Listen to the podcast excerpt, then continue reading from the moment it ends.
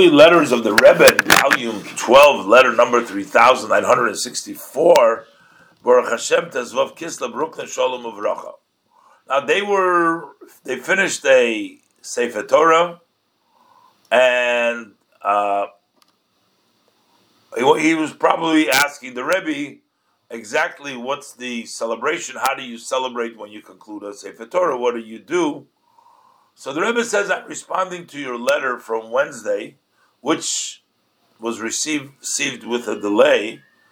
And this that you write about a Sefer Torah, about the writing and its conclusion, and to bring it into the shul.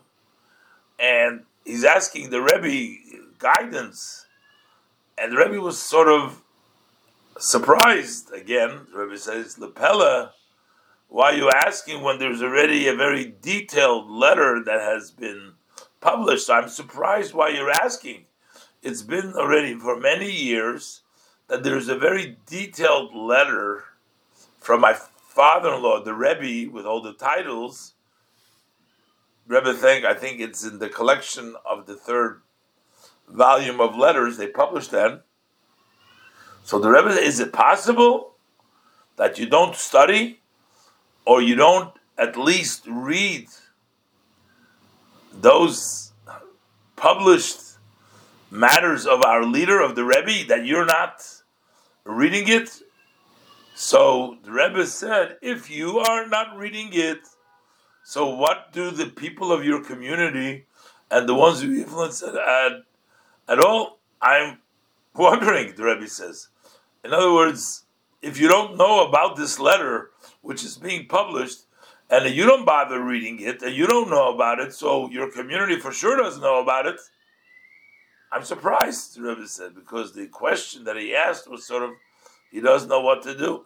And the Rebbe attaches that which has been published lately, and the Rebbe says, for sure, you will merit with their contents also the many and the merit of the many hinges on you.